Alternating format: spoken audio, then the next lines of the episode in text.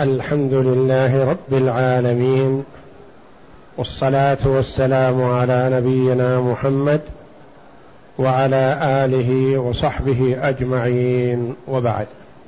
باب القول في ميراث ذوي الأرحام. وذوو الأرحام يعني أصحاب الرحم. والرحم القرابة مطلقا لغة يقال هذا ذا رحم بمعنى قريب. سواء كان وارثا بالفرض أو وارثا بالتعصيب أو غير وارث. فالأخ والابن والعم يقال له ذا رحم. والبنت والأخت رحم.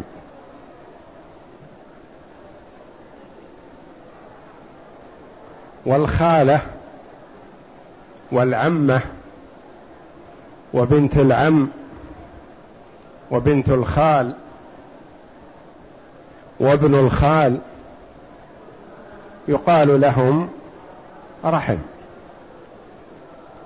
فالرحم في اللغة هو القريب سواء كان من جهة الأب أو من جهة الأم.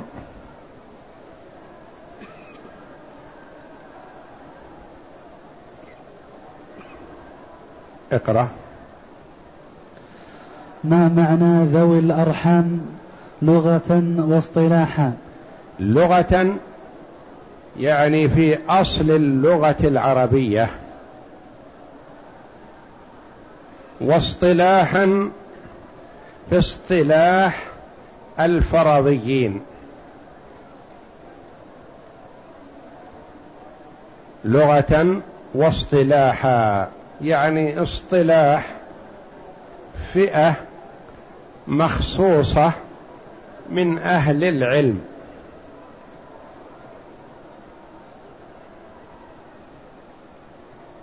كما تقدم لنا أن قلنا الصلاة لغة الدعاء يعني في أصل لغة العرب الدعاء. صلى بمعنى دعا صلى عليه دعا له. هذا لغة. وصل عليهم إن صلاتك سكن لهم. ادع لهم. فإن دعاءك ينفعهم. نعم. لغة يطلق على القرابة. يطلق على القرابة. لغة يطلق على القرابة كما يقال صلة الرحم. صلة الرحم باب من أبواب البر. وتحرم قطيعة الرحم. وتجب صلة الرحم على العموم. فالرحم القرابة. من أي جهة كان؟ من جهة الأب أو من جهة الأم. ابن عم الأم وابن خال الأم ذا رحم. يعني له قرابة وله رحم. نعم. واصطلاحا هم كل قريب ليس بذي فرض ولا عصبة فهم من عدا الخمسة والعشرين المجمع على إرثهم. واصطلاحا يعني في اصطلاح الفرضيين. اصطلاح علماء الفرائض. واصطلاحا في الأمور النحوية في اصطلاح علماء النحو في الأمور الصرفية في اصطلاح علماء الصرف في اصطلاحا بالنسبة لعلماء الأصول عند الأصوليين وهكذا. واصطلاحا عند علماء الفرائض وعند الفرضيين إذا قيل هذا ذا رحم هذا من ذوي الأرحام. ما يقال للأب هذا من ذوي الأرحام ولا يقال للأخ الشقيق أو الأخ لأب أو الأخ لأم.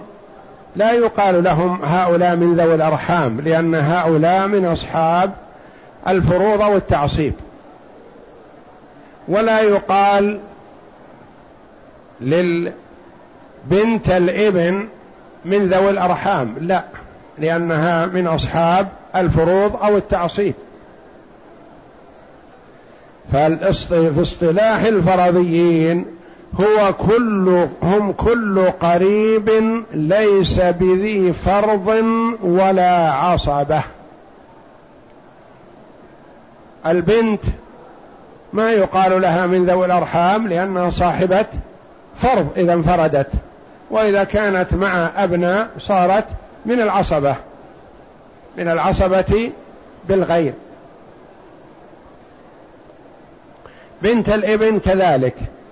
الأخ الشقيق ما يقال له باصطلاح الفرضيين من ذوي الأرحام لأنه عاصب. الأخت الشقيقة كذلك الأخت لأب كذلك الأخت لأم كذلك. هؤلاء لا يسمون من ذوي الأرحام لأنهم من ذوي الفروض. الأب ما يقال له من ذوي الأرحام الإبن ما يقال له من ذوي الأرحام باصطلاح الفرضيين. لأن هؤلاء أصحاب فرض أو تعصيب. فالأب صاحب فرض أو صاحب تعصيب. والابن معصب.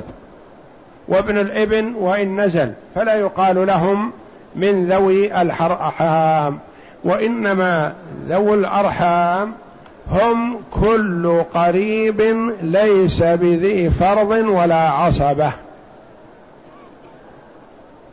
وش يشمل؟ يشمل الخال والخالة والعمة وبنت العم وبنت الخال وبنت البنت وبنت بنت الابن وأبو الأم من ذوي الأرحام. لأنه ليس بصاحب فرض ولا تعصيب. وأم أبي الأم من ذوي الأرحام. فإذا ذكر القريب فينظر. إن كان من أصحاب الفروض فليس من ذوي الأرحام. إن كان من العصبة فليس من ذوي الأرحام. إن كان قريبا وليس من أصحاب الفروض ولا من أصحاب التعصيب فهو من ذوي الأرحام. إذا ضابط ذوي الأرحام هم من عدا الخمسة والعشرين من الوارثين من الرجال والنساء. كما تقدم لنا الوارثون من الرجال والنساء خمسة وعشرون. الوارثون من الرجال خمسة عشر والوارثات من النساء عشر. بالبسط.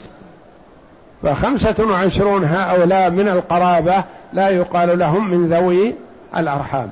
من عدا هؤلاء فهو يعبر عنه يقال من ذوي الأرحام. قال المجمع على ميراثهم. أما من اختلف في ميراثه فهذا يدخل من ذوي الأرحام. نعم. ما حكم إرثهم ومتى يرثون؟ حكم إرثهم. وما هي شروط إرثهم؟ نعم. مذهب أحمد وأبي حنيفة القول بتوريثهم. وقال به الشافعي إن لم ينتظم بيت المال خلافا لمالك. والعلماء رحمهم الله اختلفوا في توريث ذوي الأرحام. أبو حنيفة وأحمد رحمهم الله قالوا بتوريث ذوي الأرحام. لما يرحمكم الله؟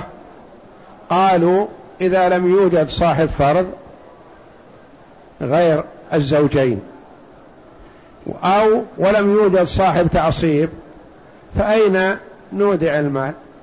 ألم يقل الله جل وعلا في كتابه العزيز وأولو الأرحام بعضهم أولى ببعض في كتاب الله؟ فنأخذ بهذه الآية ونقول الخال أولى من غيره. والنبي صلى الله عليه وسلم قال الخال وارث من لا وارث له. فإذا لم يوجد لهذا الميت إلا خاله فخاله من ذوي الأرحام. فأيها أولى أن نعطيه لبيت مال المسلمين الذي يشترك فيه جميع المسلمين أو نعطيه لخاله الذي هو أخو أمه. أو نعطيه لخالته التي هي شقيقة أمه والخالة قال الرسول عليه الصلاة والسلام بمنزلة الأم.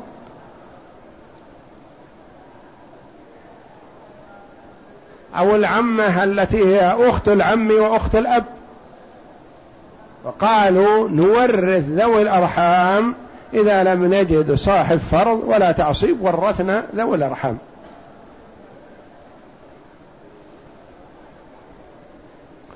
الشافعي رحمه الله الوجه الأول عندهم أن ذوي الأرحام لا يرثون. الوجه الثاني في مذهب الشافعي وهو المفتى به عند المتأخرين منهم قالوا نورث ذوي الأرحام بشرط إذا لم ينتظم بيت المال. أما إذا انتظم بيت المال فهو أحق. المالكية قالوا الميراث لبيت المال ولا نورث ذوي الأرحام مطلقا. قول لمتأخر المالكية وهو المفتى به عندهم أخيرا مثل الشافعية.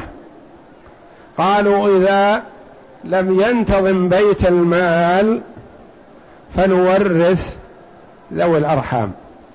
وإذا انتظم بيت المال فهو أولى من ذوي الأرحام.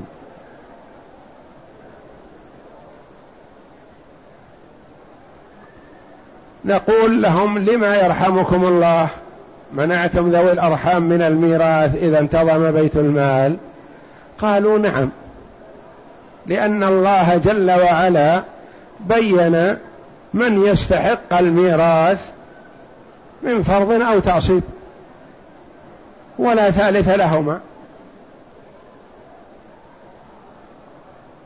فإذا ورثنا ذوي الأرحام ورثنا من لم يورثه الله. وعندنا قاعدة بأن المال الذي لا مالك له نوجهه في مصالح المسلمين. نقول لهم بالله عليكم توجهونه لبيت المال وقد لا يصرف في وجهه وتحرمون الخال والخالة والعمة وبنت العم وبنت البنت بنت البنت التي هي من من ذرية المتوفى تحرم ويعطى لبيت المال وقد يوجه في غير مصارفه الشرعية يقول لا نحن نقف. إذا لم ينتظم بيت المال فلا. فنورث من تذكرون. لكن نقول لا نورثهم متى؟ إذا انتظم بيت المال. نقول ما معنى قولكم انتظم بيت المال؟ قد يقال بيت المال منتظم منتظم وهو ليس منتظم. يقولون لا عندنا قاعدة.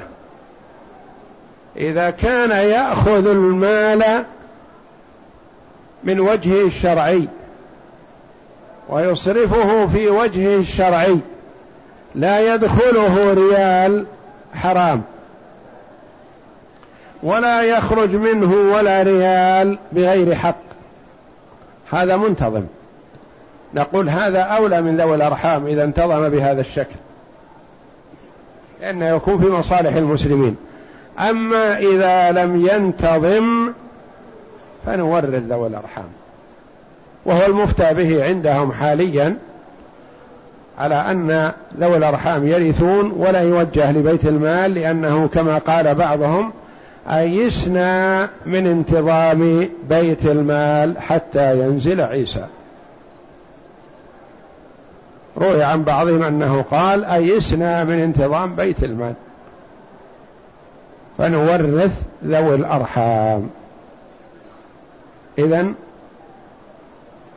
فالأقوال في المسألة أربعة.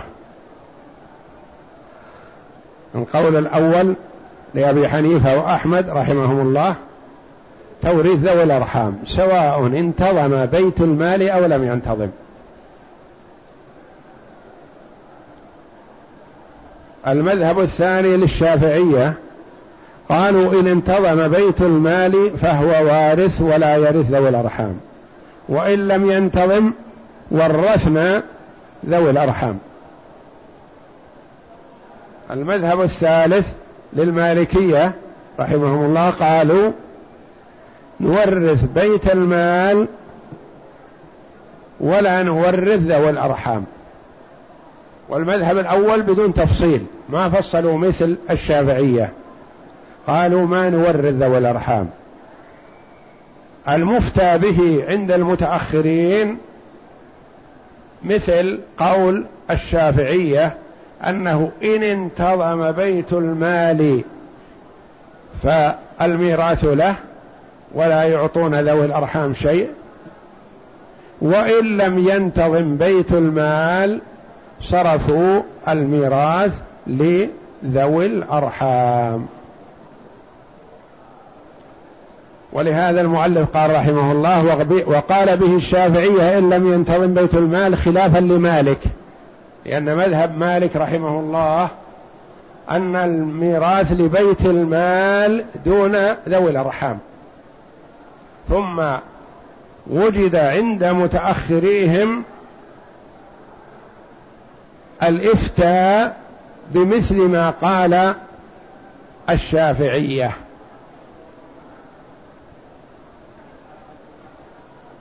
نعم. ويرثون إذا لم يكن عصبة ولا ذو فرض من أهل الرد. ويرثون من هم؟ ذوي الأرحام. نحن نسير على ما ذهب إليه الإمام أحمد رحمه الله.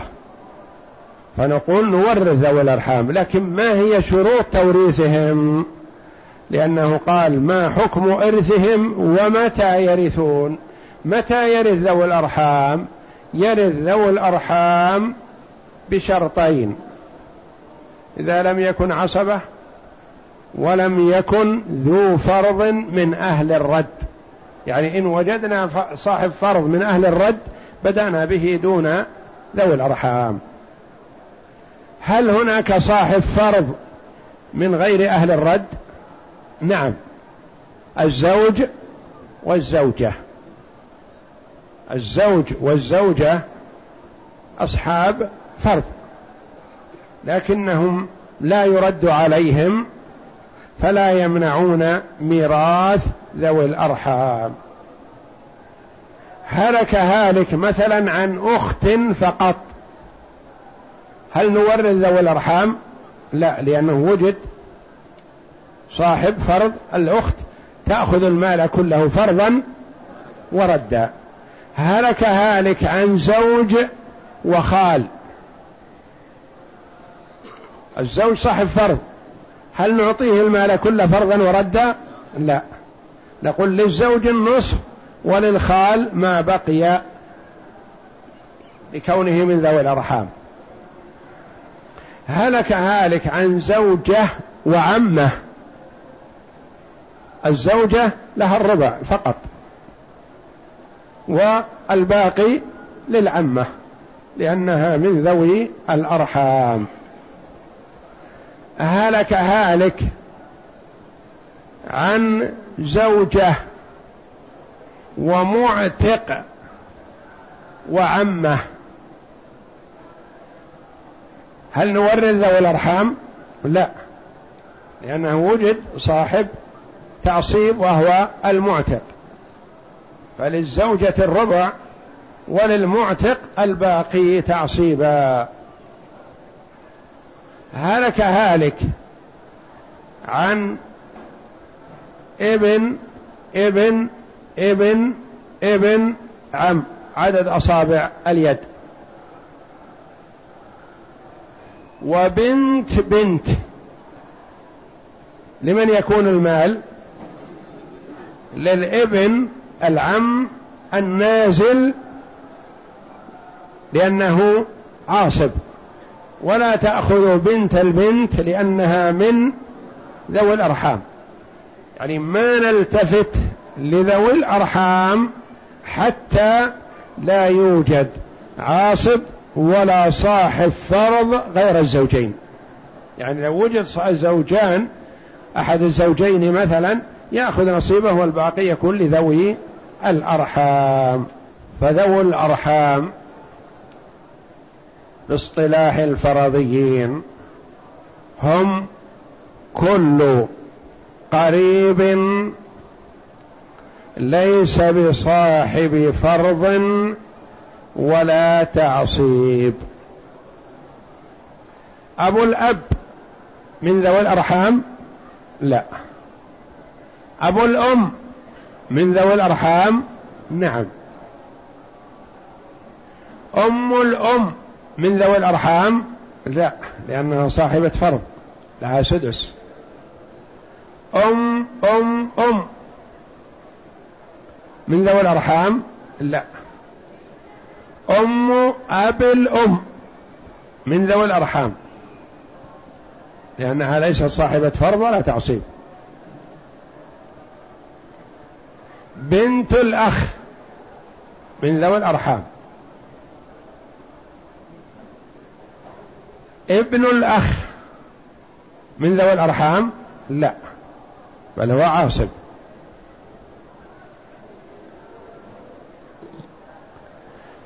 ابن ابن أخ لأب.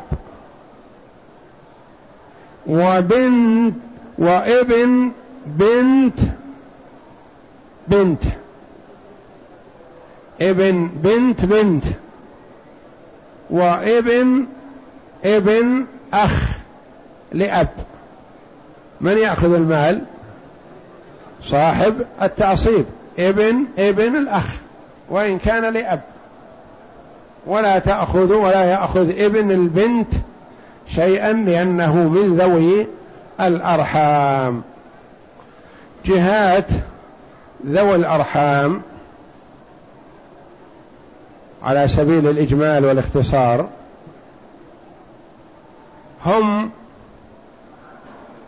من كانوا من ذرية المتوفى أو ممن ينتسب إليهم المتوفى.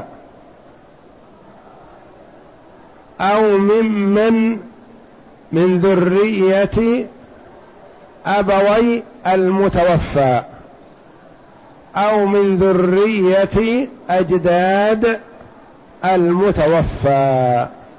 أربعة. من ذرية المتوفى كابن البنت ونحوه من الفروع. ممن ينتسب إليهم المتوفى كالأجداد والجدات غير الوارثين وأقربهم أبو الأم وأم أبي الأم. هؤلاء الفروع والأصول. من ينتسبون إلى أبوي المتوفى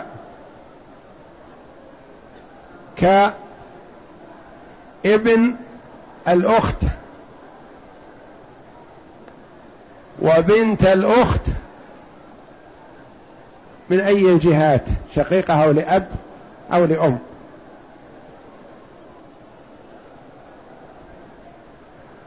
ممن ينتسبون إلى أجداد المتوفى كالعم لأم.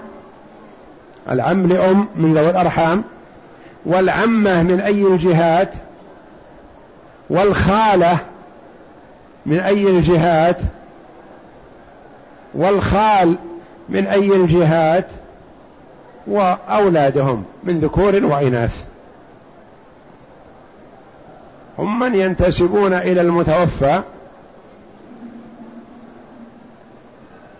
أو ينتسب إليهم المتوفى. يعني من فروعه أو أصوله أو من فروع أبويه يشمل أولاد الأخوات أو من فروع أجداده وأصنافهم ستأتي إن شاء الله في الدرس القادم. ومن أحكامهم أنهم إذا انفرد أخذ المال كله. وإن كانوا جماعة يدلون بجهة واحدة قسم المال على عدد رؤوسهم الذكر والأنثى سواء قلوا أو كثروا. وإن كانوا جماعة ينتسبون إلى جماعة ما ينتسبون إلى واحد. جعلنا كأن المتوفى توفي عمن أدلى به هؤلاء. وكل يأخذ من أدلى حق أو نصيب من أدلى به. وهذا سيأتي في التفصيل إن شاء الله. لكن إذا كان واحد مثلا هلك هالك عن عمه تأخذ المال كله. هلك هالك عن ابن بنت يأخذ المال كله. هلك الهالك عن بنت بنت بنت تأخذ المال كله. هذه واحدة. مجموعة. هلك هالك عن ابني بنت وبنتي بنت. ابني بنت وبنتي بنت. المسألة تكون من من أربعة من عدد رؤوسهم الذكر والأنثى سواء. سواء كانوا لبنت واحدة أو لبنات متعددات. لأنهم ما يرثون ممن أدلوا به هم وإنما ورثوا جدهم من عدد رؤوسهم.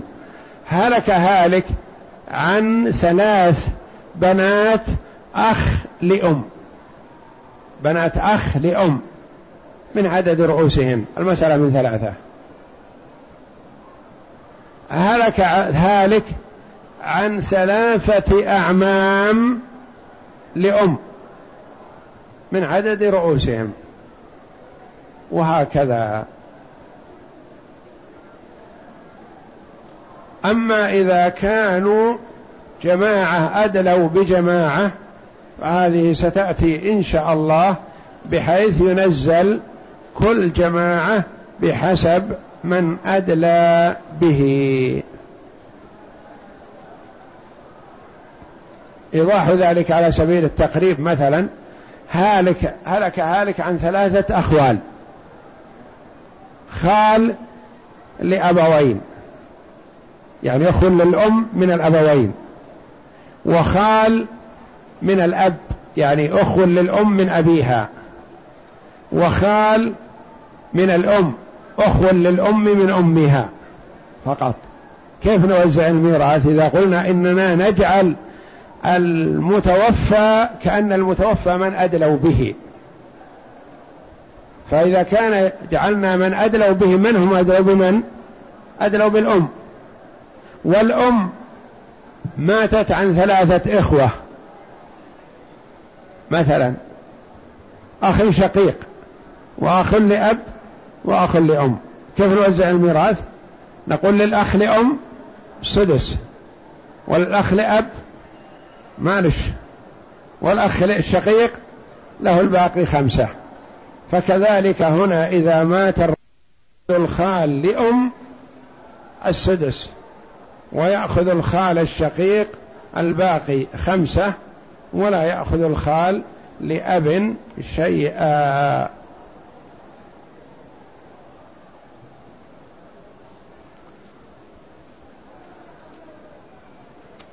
هلك هالك عن زوجه وأب أم. المسألة من أربعة. للزوجة الربع واحد والباقي لأب الأم لأنه من ذوي الأرحام. هلك هالك عن زوجتين وبنت بنت. المسألة من أربعة. للزوجتين الربع واحد ولل والباقي لبنت البنت. ولا نقول للزوجتين الثمن لوجود الفرع الوارث لا لأن هذا ليس من ذوي الفروض ولا من ذوي التعصيب بالغير. فهذه لا تحجب الزوجة عن ربعها أو الزوجات. هلك هالك عن ثلاث بنات أخ لأم. المسألة من ثلاثة من عدد رؤوسهم. هلك هالك عن ثلاث بنات أخ لأم وثلاثة أبناء أخ لأم. المسألة من ستة ثلاث بنات وثلاثة أبناء. من عدد رؤوسهم الذكر والأنثى سواء. هلك هالك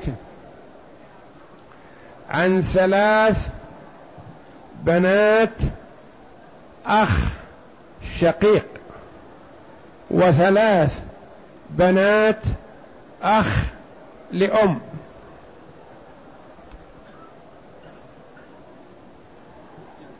المسألة من من ستة. لثلاث بنات الأخ لأم السدس واحد كما لو كان أبوهن موجود. وثلاث بنات الأخ الشقيق لهن الباقي خمسة. هلك هالك عن بنت أخ شقيق وبنت أخ لأب وبنت أخ لأم.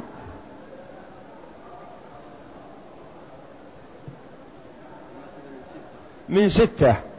لبنت الأخ لأم سدس واحد. والباقي لبنت الأخ الشقيق وليس لبنت الأخ لأب شيء لأنه لو كان أبوها وأبو ابنة عمها موجودان اقتسموا هكذا. ما صار للأخ لأب شيء فكذلك بنته. والله أعلم. وصلى الله وسلم وبارك على عبده ورسول نبينا محمد. وعلى آله وصحبه أجمعين. تقول السائلة امرأة عليها صوم شهرين متتابعين ثم أصابها في أحد الأيام مرض بعد مرور ثلاثة وعشرين يوما من الصوم. هل تفطر في ذلك اليوم الذي مرضت فيه؟ وكيف تقضيه؟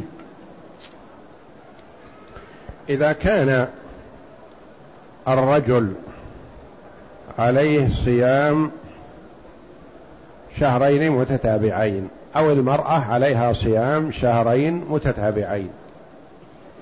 ثم صام عشرين يوم أو شهر أو شهر ونصف. ثم مرض الرجل ما استطاع يواصل. أو مرضت المرأة. أو حاضت المرأة أو نفست المرأة ولدت. في هذه الأحوال لا ضير عليهما. يفطران فإذا طهرت المرأة واصلت الصيام وإذا شفي الرجل واصل الصيام وأتم مدة ستين يوما. والإفطار لعذر شرعي يبيح الفطر في رمضان لا يقطع التتابع والحمد لله. لأن المرأة قد يكون عليها صيام شهرين متتابعين. ينتابها الحيض. كلما حاضت انقطع تتابعها لا. تفطر أيام حيضها ثم تواصل يوم طهرها مباشرة وتكمل ستين يوما. يعني ما تصوم الشهرين ثم تفطر ثم تقضي اللي فاتها. لا تواصل. تواصل حتى تكمل. إن بدأت بالأشهر هلالية وتمتها هلالية فهي كافية سواء كانت تسعة وعشرين يوما أو ثلاثين يوما. أما إذا بدأتها من منتصف الشهر مثلا فإنها تكمل ستين يوما. والشهر الذي بدأته من أوله إلى آخره هذا يجزئها وإن كان تسعة وعشرين يوما. تقول السائلة امرأة أحرمت العمرة وبعد أن أحرمت جاءتها العادة الشهرية ثم مكثت في البيت في مكة واعتمرت بعد أن طهر بعد أن طهرت وقد شربت قهوة عليها زعفران فهل عليها شيء؟ لا يؤثر عليها الزعفران والمرأة إذا أحرمت وهي طاهرة ثم أتتها العادة فهي على إحرامها. تستمر على إحرامها حتى تغتسل ثم تؤدي عمرتها. أو وصلت إلى الميقات وهي حائض فإنها تحرم وإن كانت حائض. فإذا وصلت مكة لا تطوف حتى تطهر فإذا طهرت طافت وسعت وقصرت.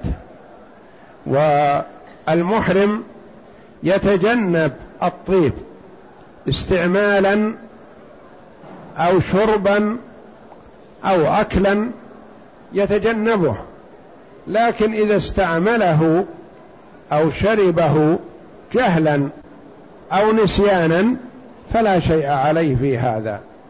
يعني ما يجوز للمحرم أن يتعمد شرب القهوة اللي فيها زعفران لأن الزعفران طيب. ولا يأكل الطعام الذي فيه زعفران ولا يتطيب بزعفران ولا غيره من الطيب. لكن إذا شرب القهوة جاهل أو ناسي فلا شيء عليه في هذا. إحرامه صحيح وليس عليه فدية والحمد لله. يقول السائل هلك هالك عن زوجة وأخوين وخمسة أخوات وثلاثة أعمام.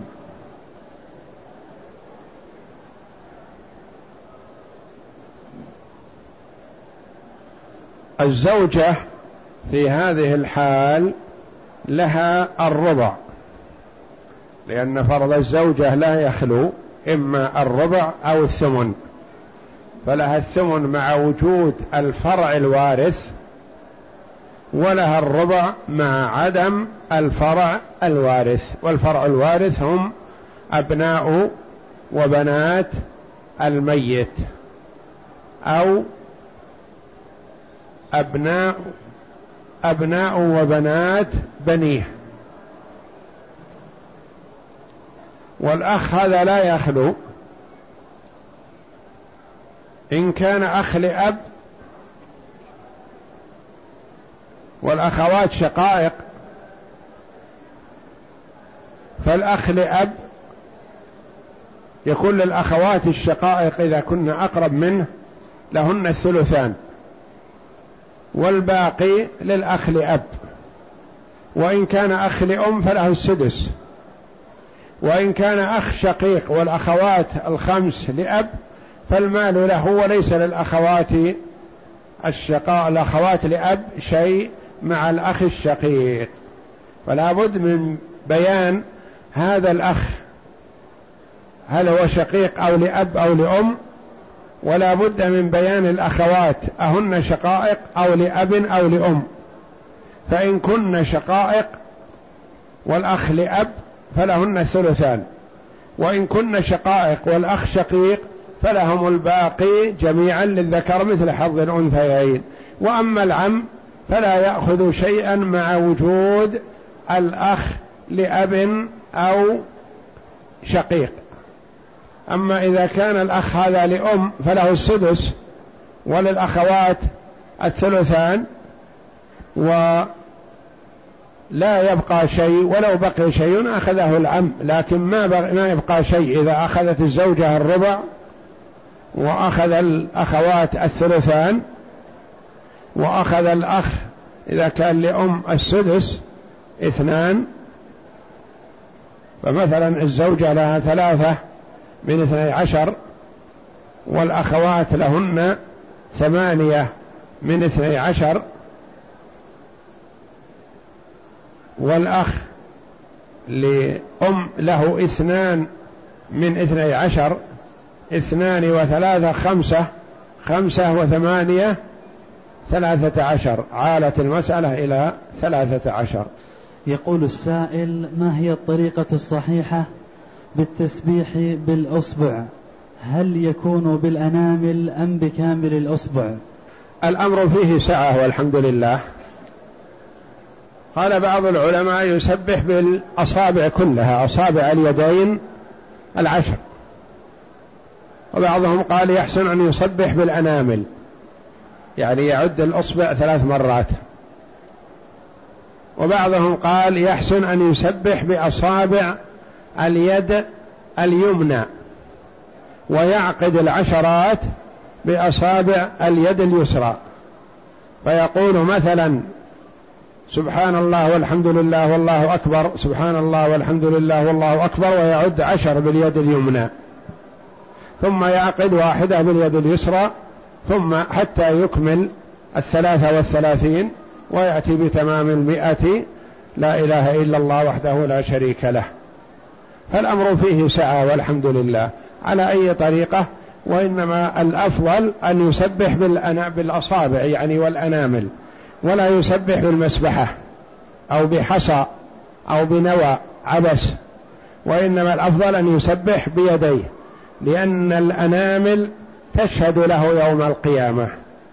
كما قال النبي صلى الله عليه وسلم وعقدن بالأنامل فإنهن مستنطقات يعني ينطقن بما عمل بهن من خير. يقول السائل رجل قام بالطواف للعمرة مع زملائه غير أنه ضل عنهم بعد الطواف وظل تائها عنهم أربعا وعشرين ساعة. وبعد العثور عليه سألوه هل أكملت العمرة؟ أجاب بنعم غير أنه لم يقوم بالسعي بين الصفا والمروة. لا حرج في هذا والحمد لله. إذا كان طاف وتاه عن رفقته ثم ظن أنه بالطواف أكمل ما عليه ثم لبس ملابس ملابسه العادية ثم بعد يوم أو يومين التقى برفقته وسألوه فإذا هو لم يسعى نقول هو على إحرامه حتى وإن خلع ملابس الإحرام فهو على إحرامه. ولا يؤثر عليه لبس الملابس العادية قبل تمام العمرة.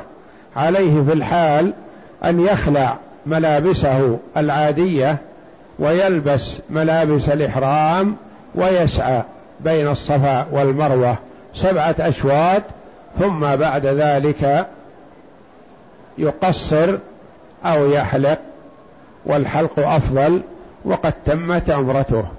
ولبسه ملابسه العادية جهلا أو نسيانا أو ظنا منه أنه أكمل لا شيء عليه في هذا والحمد لله.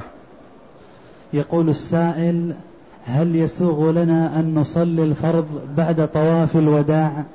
نعم تصلي الفرض الحاضر ولا بأس. ما يلزم أنك في آخر الشوط من طواف الوداع مثلا تخرج مباشرة. إذا طفت للوداع مثلا ثم حضرت الصلاة فتصلي. أو طفت للوداع وخرجت بانتظار رفقتك ثم تأخر الرفقة وحضرت الصلاة فتصلي وتعود إلى رفقتك. ولا تمتنع عن دخول الحرم لكونك ودعت تعود وتصلي وترجع إلى رفقتك ولا بأس عليك. يقول السائل هل الصلاة بالمدينة مضاعفة؟ الصلاة في المسجد النبوي بألف صلاة فيما سواه إلا المسجد الحرام. وليست المضاعفة بالنسبة للمدينة للمدينة كلها كما قرر ذلك كثير من العلماء وإنما المضاعفة في المدينة بالمسجد النبوي. بخلاف مكة فالمضاعفة إن شاء الله في سائر أنحاء مكة داخل الحرم داخل حدود الحرم مضاعفة إن شاء الله. لأن الله جل وعلا سمى مكة كلها المسجد الحرام. في قوله جل وعلا سبحان الذي أسرى بعبده ليلا من المسجد الحرام إلى المسجد الأقصى والإسرى كان من مكة ولم يكن من نفس المسجد. وفي قوله جل وعلا عن مكة ومن يرد فيه بإلحاد بظلم نذقه من عذاب أليم. إذا أراد الإلحاد في مكة فهو متوعد بهذا الوعيد. وليس المراد الإلحاد فقط في نفس المسجد الحرام بل الإلحاد في مكة. وكذلك حينما قدم النبي صلى الله عليه وسلم مكة في حجة الوداع طاف بالبيت وسعى بين الصفا والمروة عليه الصلاة والسلام ثم خرج إلى الأبطح وأقام هناك يصلي بأصحابه. فلو كانت الصلاة بالأبطح بواحدة والصلاة بالمسجد هذا شرفه الله بمائة ألف ما كان النبي صلى الله عليه وسلم يحرم أصحابه هذا الفضل. ولكن الظاهر والله أعلم أن المضاعفة في مكة في سائر أنحاء مكة. وأما المضاعفة في المدينة بألف صلاة فهي في المسجد النبوي. يقول السائل نعلم أن رؤية ابنة العم وابنة الخال ممن يحرم رؤيتهن ولكن العادة لدى بعض الناس تمنع ذلك فما هي النصيحة لهم؟ بنت الخال وبنت العم أجنبيات فليسن من المحارم ولا يجوز للرجل أن يرى من بنت العم وبنت الخال شيئا من بدنها لأنها أجنبية مثل بنت الجيران وغيرهن فليست من المحارم إلا إن وجد شيء سبب لذلك كالرضاعة كأن تكون أخت من الرضاعة أو مرضعة أم من الرضاعة أو عمة من الرضاعة أو خالة من الرضاعة وهكذا. يحرم من الرضاعة ما يحرم من النسب. أما إذا كانت مجرد بنت عم أو بنت خال فهي أجنبية. ولا يجوز أن يخلو بها ولا أن يرى وجهها ولا شيئا من بدنها. وإنما إذا أمنت الفتنة يسلم عليها كلام وهي محتجبة. سلم عليه بدون مصافحة وبدون خلوة توجد ريبة أو نحو ذلك وإنما يسلم عليها سلاما بدون خلوة وبدون أن يرى شيئا من بدنها لأنها أجنبية. ولا يجوز للمسلم أن يحكم العادة وإنما الحكم للشرع. فما أجازه الشرع فهو جائز وما منعه الشرع فهو ممتنع. ولا ينظر للعادة. العادة ذمها الله جل وعلا وسب الكفار في قولهم إنا وجدنا آباءنا على أمة وإنا على آثارهم مقتدون وإنا على آثارهم مهتدون. ممنوع هذا لا يجوز أن يمشي المرء على ضوء العادة وعلى ضوء التقاليد وما اصطلح عليه أهل البلد أو أهل الحي ونحو ذلك لا الواجب على المسلم أن يكون مرجعه الشرع. ما أباحه الشرع فهو المباح وما حرمه الشرع فهو حرام. يقول السائل شخص صلى بالجماعة صلاة العشاء ثم تذكر بأنه ليس على طهارة في الركعة الثالثة ثم استمر في الصلاة فما حكم ذلك؟ إذا تذكر أنه على غير وضوء في أثناء الصلاة وجب عليه أن ينصرف حتى وإن كان في التشهد. على وشك الإتمام ما يجوز له أن يستمر بل ينصرف وتبطل صلاته يتوضأ ويستأنف الصلاة. أما إذا لم يذكر إلا بعد الصلاة لكنه ذكر أنه صلى على غير وضوء فيجب عليه أن يتوضأ ويعيد الصلاة. أما إذا صلى مصاحب لنجاسة ناسيا كان يكون صلى بسروال نجس لكن نسي ولم يتذكر إلا بعد الصلاة ففي هذه الحال تكون صلاته صحيحة ولا يلزمه الإعادة ما دام متوضئ لكن سرواله في نجاسة ونسي أن يغسله فالصلاة صحيحة. تقول السائلة هل صلاة المرأة في الشقة المجاورة للحرم تكون مثل الحرم؟ صلاة المرأة في الشقة المجاورة للحرم أو البعيدة عن الحرم داخل مكة أفضل من صلاتها في الحرم بمنطوق النبي صلى الله عليه وسلم الذي لا ينطق عن الهوى.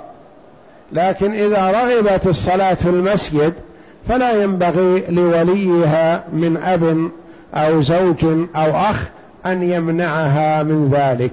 يقول عليه الصلاة والسلام لا تمنعوا إماء الله مساجد الله إماء الله النساء. لا تمنعوا إماء الله مساجد الله وبيوتهن خير لهن. هذا في مكة وفي المدينة وفي سائر البقاع وبيوتهن خير لهن. يعني البيت خير لكن إذا رغبت الصلاة في المسجد فلا تمنع ما دامت تخرج محتشمة. غير فاتنة ولا مفتتنة. أما إذا كانت تخرج فاتنة أو مفتتنة هي بنفسها فيمنعها وليها. تقول عائشة رضي الله عنها لو رأى رسول الله صلى الله عليه وسلم ما أحدث النساء لمنعهن المسجد.